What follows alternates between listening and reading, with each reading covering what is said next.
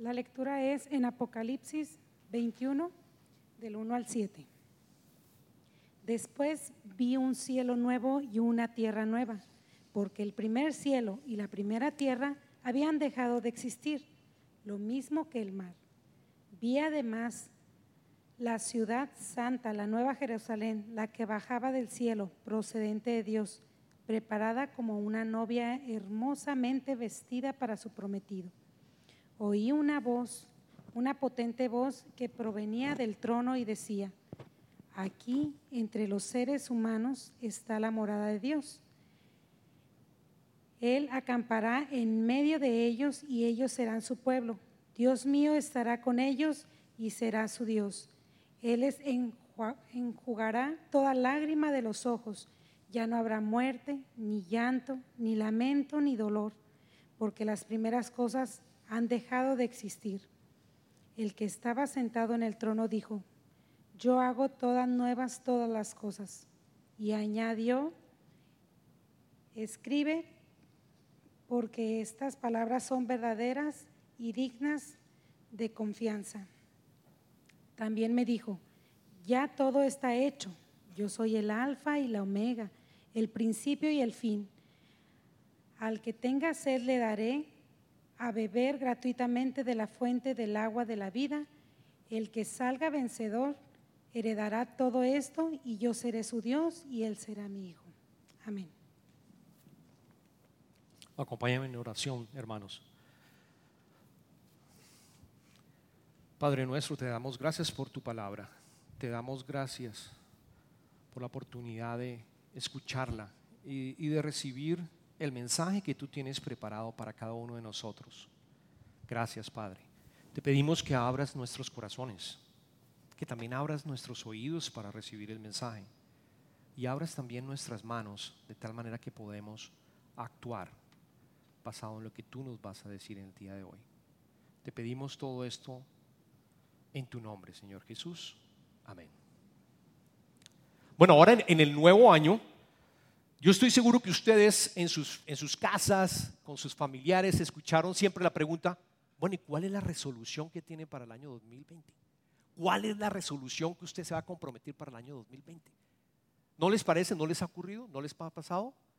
Cada año el ser humano empieza a sentarse y decir, bueno, ¿a qué me voy a comprometer? ¿Cuál va a ser mi resolución para el nuevo año que está arrancando? Y este particularmente porque estamos hablando que se está iniciando una década, que en realidad no se está iniciando, by the way, una, una, década, porque este es el último año de finalizar la, eh, la, década del 2020. Arranca realmente en el próximo. Pero independiente de esto, nuestra mentalidad es, ¿cuál es la resolución que voy a hacer para poder cambiar? Y yo me, para preparar el mensaje empecé a, a hacer un análisis desde cuándo el ser humano ha venido hablando de resoluciones. ¿Desde cuándo hemos estado pensando en este concepto de resoluciones? Fíjense que me encontré que desde hace mucho tiempo el ser humano ha venido haciendo resoluciones. La, tradición arrancó desde Roma, eh, básicamente con un ah, dios romano que se llamaba Jano. Este dios romano vivió en el año 153 antes de Cristo. Y este dios romano era el Dios que se encargaba de abrir las puertas y hacer las transiciones de algo viejo a algo nuevo. Le, decían básicamente el, Dios que ayuda a hacer una transición. Y por eso se le, se le mencionó, se le, se le adoró durante todo el mes de enero. A este Dios, Jano, se le adoraba durante el mes de enero.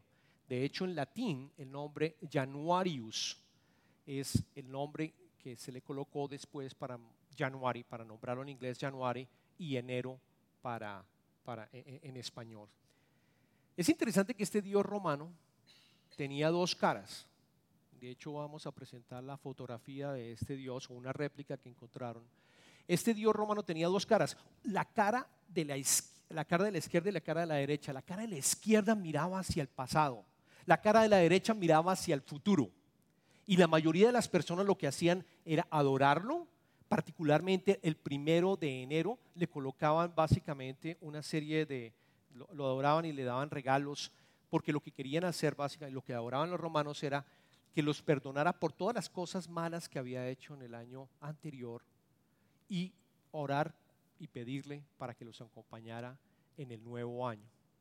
Esa es la tradición y por eso quizá los seres humanos hemos venido hablando de, hemos venido hablando de continuamente de resoluciones. ¿Por qué nos atrae tanto el definir esas resoluciones?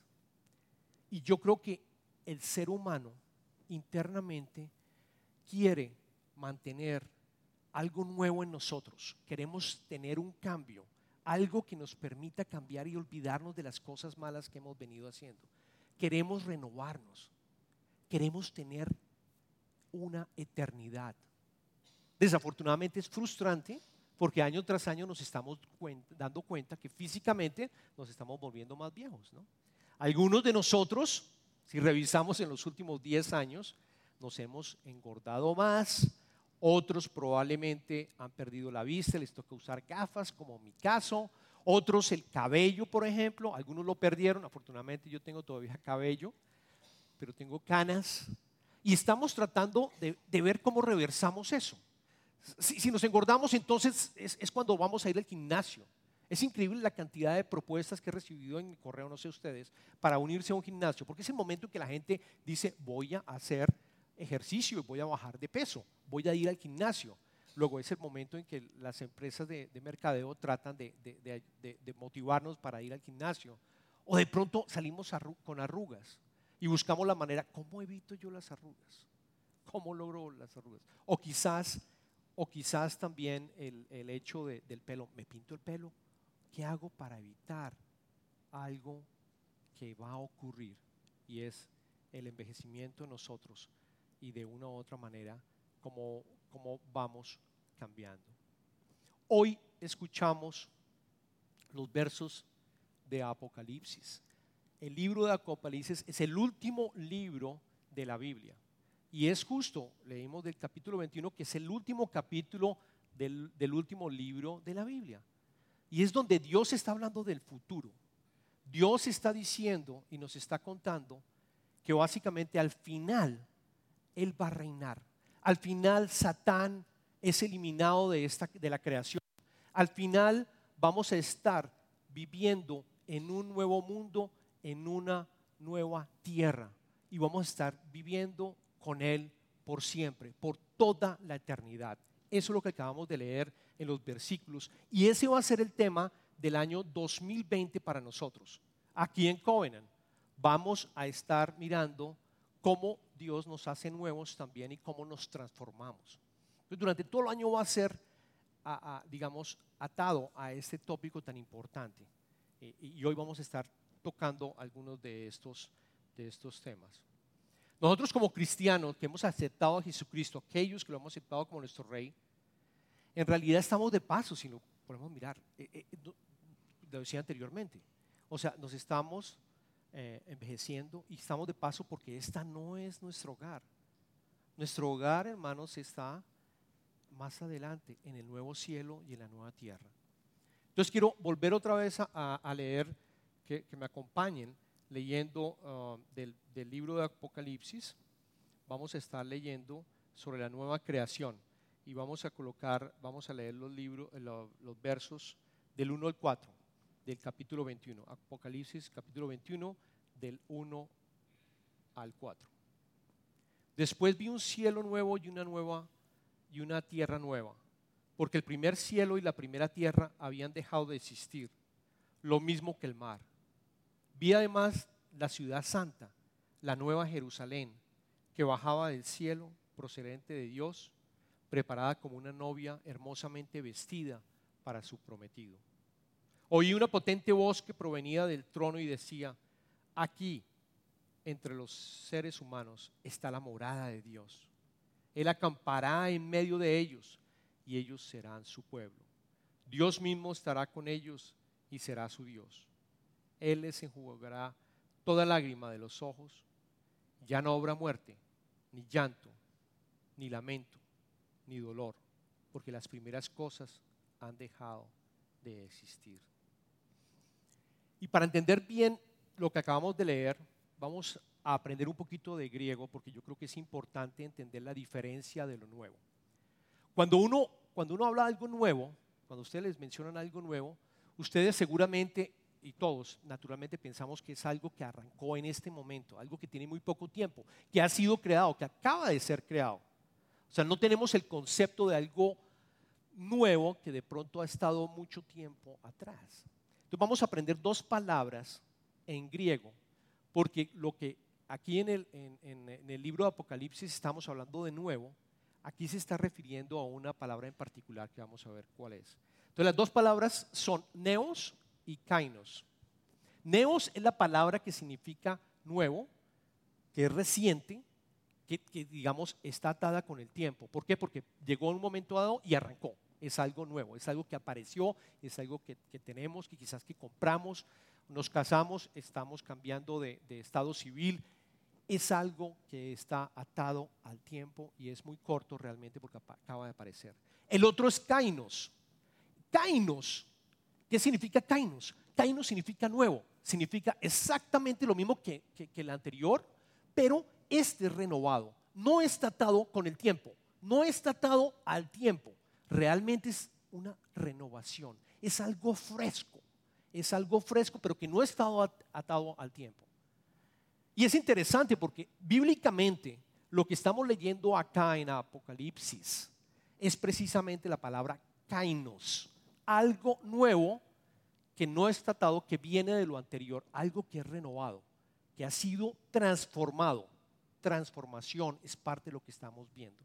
El nuevo cielo y la nueva tierra tienen una transformación y vamos a tenerla ah, cuando llegue Jesucristo. Esto va a ocurrir cuando Él venga por segunda vez y destruya a Satán y lo meta en un lago de azufre y se acabó y va a ser por fin eliminado. Si uno lee el libro de Apocalipsis, es un libro eh, que, digamos, nos da esperanza, pero también nos da susto. ¿Por qué? Porque va a haber una tribulación. Porque Satanás va a estar peleando, tratando de llevarse varios que no han aceptado a Jesucristo y que quieren seguir viviendo su vida sin Dios. Quieren seguir siendo sus propios dioses. Y dicen, yo no necesito a Dios. Yo estoy feliz con lo que estoy haciendo. Y desafortunadamente, hermanos, esos desafortunadamente van a estar por fuera de este nuevo cielo y de esta nueva tierra. Es interesante también mirar que, eh, bíblicamente estamos hablando de algo nuevo sin haber sido creado. Es, decir, podemos decir que tenemos kainos sin tener neos. Podemos tener algo nuevo sin haber, haber sido realmente nuevo, como, como les mencionaba. Ahora, esto no es nuevo, hermanos. El profeta Isaías ya lo había profetizado. El profeta Isaías, si leemos su libro, en el capítulo 65, versículo del 17 al 19 leemos, presten atención que estoy por crear un cielo nuevo y una tierra nueva. No volverán a mencionarse las cosas pasadas, ni se traerán a la memoria. Alégrense más bien y regocíjense por siempre por lo que estoy a punto de crear. Estoy por crear una Jerusalén feliz, un pueblo lleno de alegría. Me regocijaré por Jerusalén y me alegraré en mi pueblo. No volverán a oírse en ella voces de llanto ni gritos de clamor. Le vemos que la nueva Jerusalén, la iglesia, nosotros, el cuerpo de Cristo, vamos a estar glorificados, y en donde no va a haber muerte, hermanos, no va a haber más lágrimas, no va a haber más dolor. Tenemos que, sentirnos agradecidos por esto porque, porque ya tenemos esto garantizado, un nuevo cielo. Podemos vivir en eternidad con Él. Ahora la pregunta que quizás ustedes me dirían, y bueno, ¿y cómo van a ser nuestros cuerpos? Allá, en ese nuevo cielo. La verdad la Biblia no dice mucho acerca de esto. No, lo menciona. Lo único que podemos nosotros medio interpretar es precisamente cómo, uh, cómo Jesucristo resucitado se le presentó a los discípulos. ¿Y se acuerdan? Primero, Jesucristo podía atravesar paredes. cuando los discípulos estaban juntos, estaban aterrorizados por lo que había pasado con Jesucristo, Él se aparece. Las puertas estaban cerradas, pero Él se apareció y les dijo, eh, la paz sea con ustedes. Y les mostró sus heridas, le mostró sus heridas, le mostró también el costado. Lo hizo una vez y a los ocho días lo hizo también otra vez porque Tomás no estaba la primera vez, ¿se acuerdan? Entonces Tomás dijo, no, yo, yo, yo, tengo que verlo.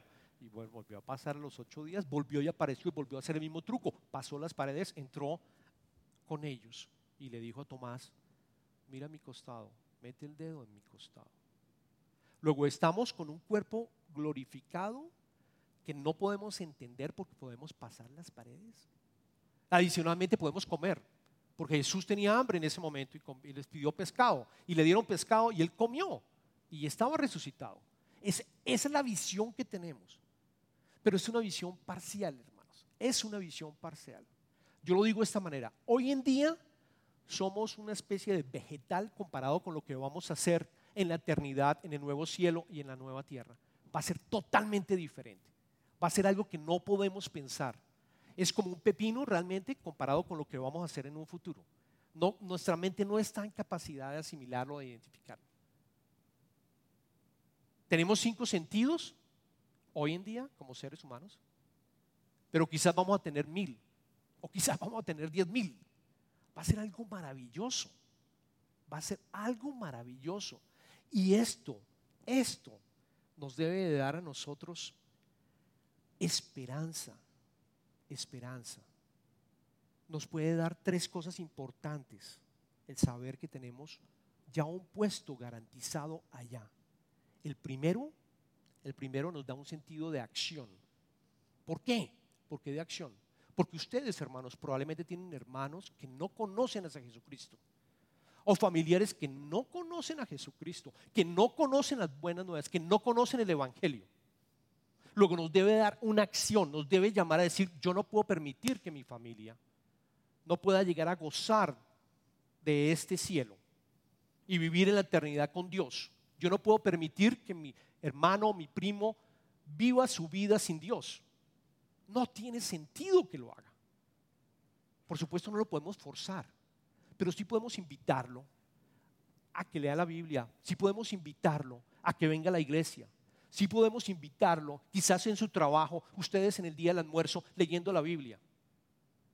¿Por qué nos sentimos a veces no orgullosos de ser cristianos y no damos un paso adicional?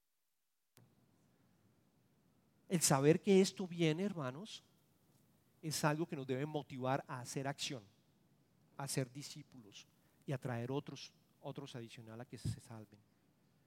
Lo segundo, nos trae alegría. Y yo le doy gracias y durante toda la preparación este, me, sentí, me sentí muy alegre y yo le decía al Señor, gracias por haberme creado. Y gracias también porque Él me buscó él me buscó una y otra vez y yo no quería seguirlo. Yo tenía mis ídolos. Yo tenía otra forma de vivir, mucho más orientada a mi carrera profesional, en ser alguien que iba a tener mucho dinero y que iba a, subir en, el escalón corporativo. Y cambié. no hay nada malo en eso, pero no había Dios. No había Dios no, no, no estaba con Él. No quería que interviniera en mi vida ni en mis planes. Yo quiero manejarlo por mi lado.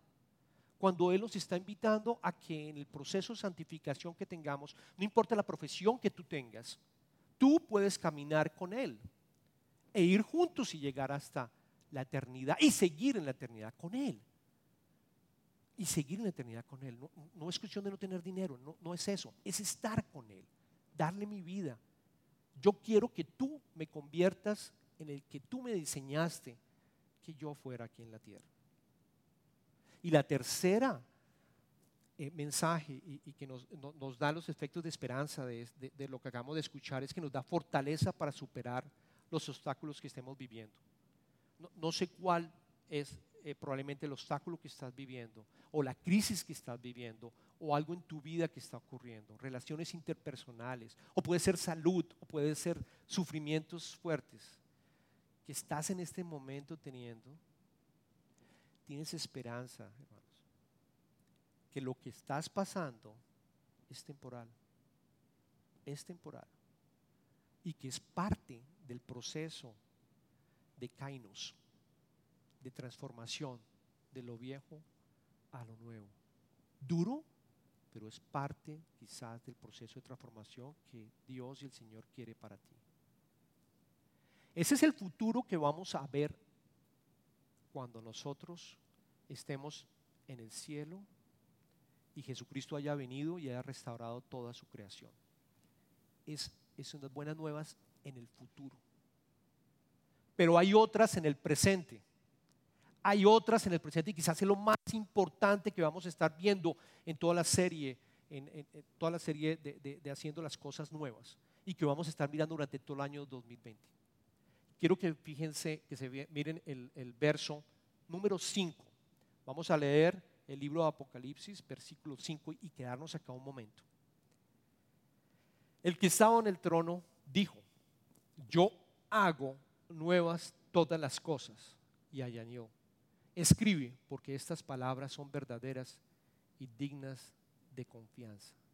Subrayen por favor el verbo hago. Primero, es un verbo en presente, es un verbo activo, no es un verbo en pasado. Él está haciendo. ¿Quién es Él? Cuando hablamos, podemos volver a colocarlo, cuando decimos, podemos volver a colocarlo por favor el slide. Cuando Él dice yo, yo se está refiriendo al, al que estaba sentado en el trono, que es Jesucristo. Yo, yo estoy haciendo todas las cosas. ¿Qué significa todas? Todas, todas las cosas nuevas, incluyéndote a ti y a mí. Como cristianos ya somos nuevos. ¿Qué palabra, adivinen qué palabra significa en griego acá que se usó? Eh, que, el, apóstol John cuando escribió esto, dada las visiones que recibió de Dios, es kainos, no es neos, es kainos, es nuevo en el sentido que hemos sido transformados. No que vamos a tener un nuevo nacimiento, por decirlo así, sino que vamos a estar transformados. Ese es kainos. Y es el proceso de transformación que nosotros como cristianos tenemos ya ganado y otorgado. Es el proceso de santificación. Yo les digo a veces cuando hablo con algunos de ustedes, les digo, ¿usted quiere disfrutar del cielo? Usted no tiene que esperar hasta que Jesús vuelva por segunda vez y restaure toda la creación. No tenemos que esperar eso. El cielo está disponible ahora, en este momento ya puedes disfrutarlo cuando tú le entregas toda tu vida al Señor. Es exactamente el mismo concepto del reino de los cielos que decía Mateo, o el reino de Dios. Es exactamente el mismo concepto. Todos podemos participar de este reino en este momento y en este lugar. Está a nuestra disposición, está a nuestra mano. ¿Qué tan lejos es mi mano? Mi mano no está por allá, mi mano está acá, está cerca. Yo puedo tomarlo, está acá. Es aceptarlo y decirle, Señor, te entrego absolutamente todo mi vida. Y vamos a caminar juntos como un yugo. ¿Se acuerdan cuando hablaba Jesucristo? Caminemos juntos en yugo porque, porque, tú, porque me vas a ayudar. Tu carga va a ser mucho más fácil llevar mi vida contigo. Y vamos a interactuar con ángeles también, que es parte de vivir en el reino de Dios. Vamos a entrar en el negocio de Dios. Vamos a ser partners de Dios. En inglés, vamos a ser socios de Dios para crecer su reino y seguir teniendo este proceso de santificación hasta cuando venga la segunda venida. Lo otro que les quería comentar, si, ustedes, yo estoy seguro que van a pensar, no, pero, a ver, Pastor Darío, yo, no me siento transformado. yo acepté a Jesucristo pero yo no, yo no he visto ese proceso de transformación todavía. Yo sigo mintiendo, yo sigo haciendo ciertas cosas que no se las he entregado a, Él, sigo siendo egoísta.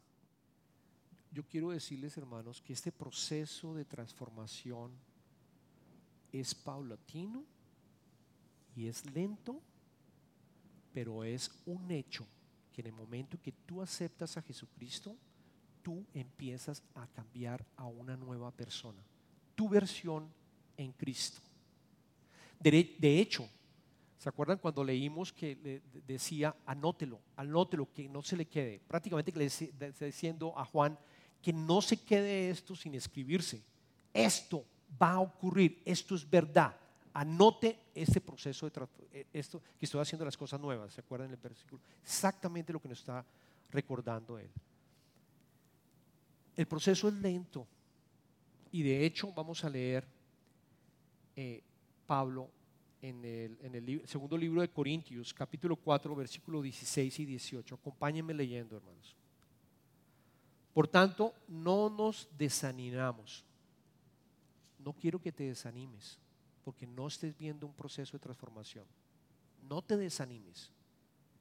Al contrario, aunque por fuera nos vamos desgastando, claramente, por dentro nos vamos renovando día tras día. Esa palabra de renovación es exactamente la misma que significa kainos. Te está renovando y te estás transformando día tras día. Pues los sufrimientos ligeros y efímeros que ahora padecemos producen una gloria eterna que vale muchísimo más que todo sufrimiento. Así que no nos fijamos en lo visible, sino en lo invisible, ya que lo que se ve es pasajero, mientras que lo que no se ve es eterno. Esa es la invitación, hermanos, que disfrutemos del cielo acá en la tierra en este momento, aceptando a Jesucristo y aquellos que no lo han aceptado, mi invitación de corazón es que lo hagan. Esa debería ser la resolución que deberían tener. No una resolución con temas físicos, que son buenos, no quiero decir que sean malos, yo creo que valen la pena porque nos ayuda a ser unas mejores personas, una versión mejorada de nosotros, pero debe haber un componente espiritual en tu resolución. Que este año 2020 haya un componente especial de renovación a través del Espíritu Santo. Yo quiero comentarles algo que también eh, nos dijo el, el apóstol Juan en su libro, en el capítulo 17, versículo 3. Él define la vida eterna. Juan define la vida eterna y dice así, cuando él estaba adorando, ya iba a ser crucificado. Él, él, ora al Padre, él ora al Padre y le dice, y esta es la vida eterna, que te conozcan a ti, el único Dios verdadero, y a Jesucristo, a quien tú has enviado. Él está orando al Padre. Y aquí está utilizando una palabra que yo la subrayé, te conozcan. Hermanos, conocer a Jesucristo y a Dios no es aprenderme la Biblia del principio al fin. Este conocer de acá es un conocer diferente. Es un conocer no intelectual, sino experimental, de corazón. Les voy a dar un ejemplo. Mi esposa, Annie, yo la conozco con el concepto que quiere aquí bíblicamente decir obviamente yo sé cuándo nació, dónde nació, quiénes son sus padres, conozco todo de ella. Estamos casados, bueno, no, quiero cometer un error, pero bueno, muchos años, más de 20 años. pero, pero la conozco. La conozco porque interactúo con ella. Solo con una mirada, solo con una mirada yo puedo ver qué está pensando ella y, entender qué está pensando. Y ella con una mirada me está diciendo también páginas completas. Eh, nos conocemos. Yo sé si está de mal genio o si no está de mal genio. Ella sabe si estoy de mal genio o no estoy de mal. Ella sabe si yo voy a decir una mentira antes de que la diga. Ella sabe absolutamente todo. Ella sabe qué me gusta, qué no me gusta. Ella sabe que se me olvidó, exactamente, que se me olvidó parte de mi sermón. Ella lo sabe también. Porque se da cuenta que, que, iba así y algo pasó. Ese es el conocer. Esa es la vida eterna. Que conozcas a Jesucristo interactuando. Que conozcas a Jesucristo día a día con Él. Que caminemos juntos esta vida. pidiéndole en tu trabajo. A los estudiantes, dile, Jesús, ayúdame, voy a tener un examen. Yo necesito que estés presente conmigo porque voy a tener algo importante para mi vida. A los que están eh, con una dificultad, oremos con fe, que Él está presente, Él está vivo y está presente, Él vive, Jesucristo vive. Luego, esos son los dos mensajes importantes de Apocalipsis. El futuro que vamos a tener, que vamos a vivir glorificados, resucitados en un cuerpo glorioso. Y el presente que podemos disfrutar desde ahora, la eternidad, el cielo aquí en la tierra. No completamente, pero podemos disfrutarla en este momento. Mi oración, hermanos, es que la resolución de este año 2020 sea una resolución para que Dios te transforme poco a poco y nos transforme a través del Espíritu Santo. Hay dos temas que vamos a, mirar después. El enemigo número uno, Satanás, está en la mente. En la mente nos ataca y nos dice que no somos alguien que valga la pena, que nunca lo vamos a lograr ni vamos a tener esa transformación. Ese es uno. Ese es uno el que nos ataca. Y, la, y, la, y la otra, y la otra, yo me estaba olvidando acá. Eh, y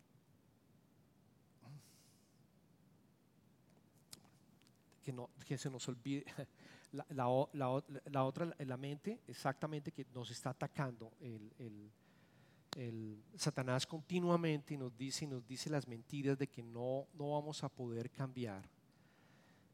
Y lo otro que yo quería mencionarles era que nos bloquean ese proceso, es la falta de, de, de las prácticas de, de las disciplinas espirituales. E, es realmente, así como vas al gimnasio a bajar peso, que tú hagas también la resolución de, conocerlo a través de, la lectura de la Biblia. Y que realmente hagas el esfuerzo de sacar ese tiempo. Y, las otras, el ayuno, por ejemplo, es otra.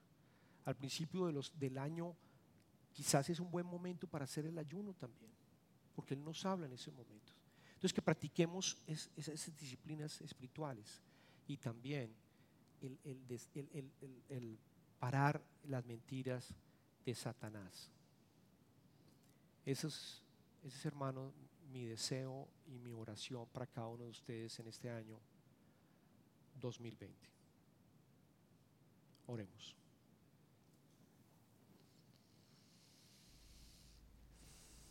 Padre eterno,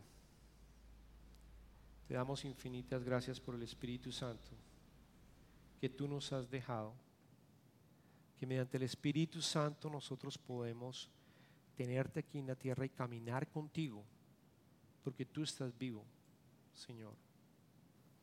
Te pedimos que nos ayudes a recordar mediante este libro que acabamos de leer, estos versos que acabamos de leer, Señor, que debemos de estar alegres porque vamos a tener una vida en eternidad cuando vuelvas y porque podemos tener acceso al reino de Dios en este momento y en este lugar, no importa las circunstancias que yo esté pasando. Y te pedimos también, Señor, que no nos castiguemos. No permitas que Satanás nos afecte nuestras mentes y nos diga que no somos capaces de ser transformados, porque sabemos y tú dijiste y está escrito que una vez te aceptamos de corazón, somos otras personas en Cristo. Te pedimos todo esto en tu poderoso nombre, Señor Jesús.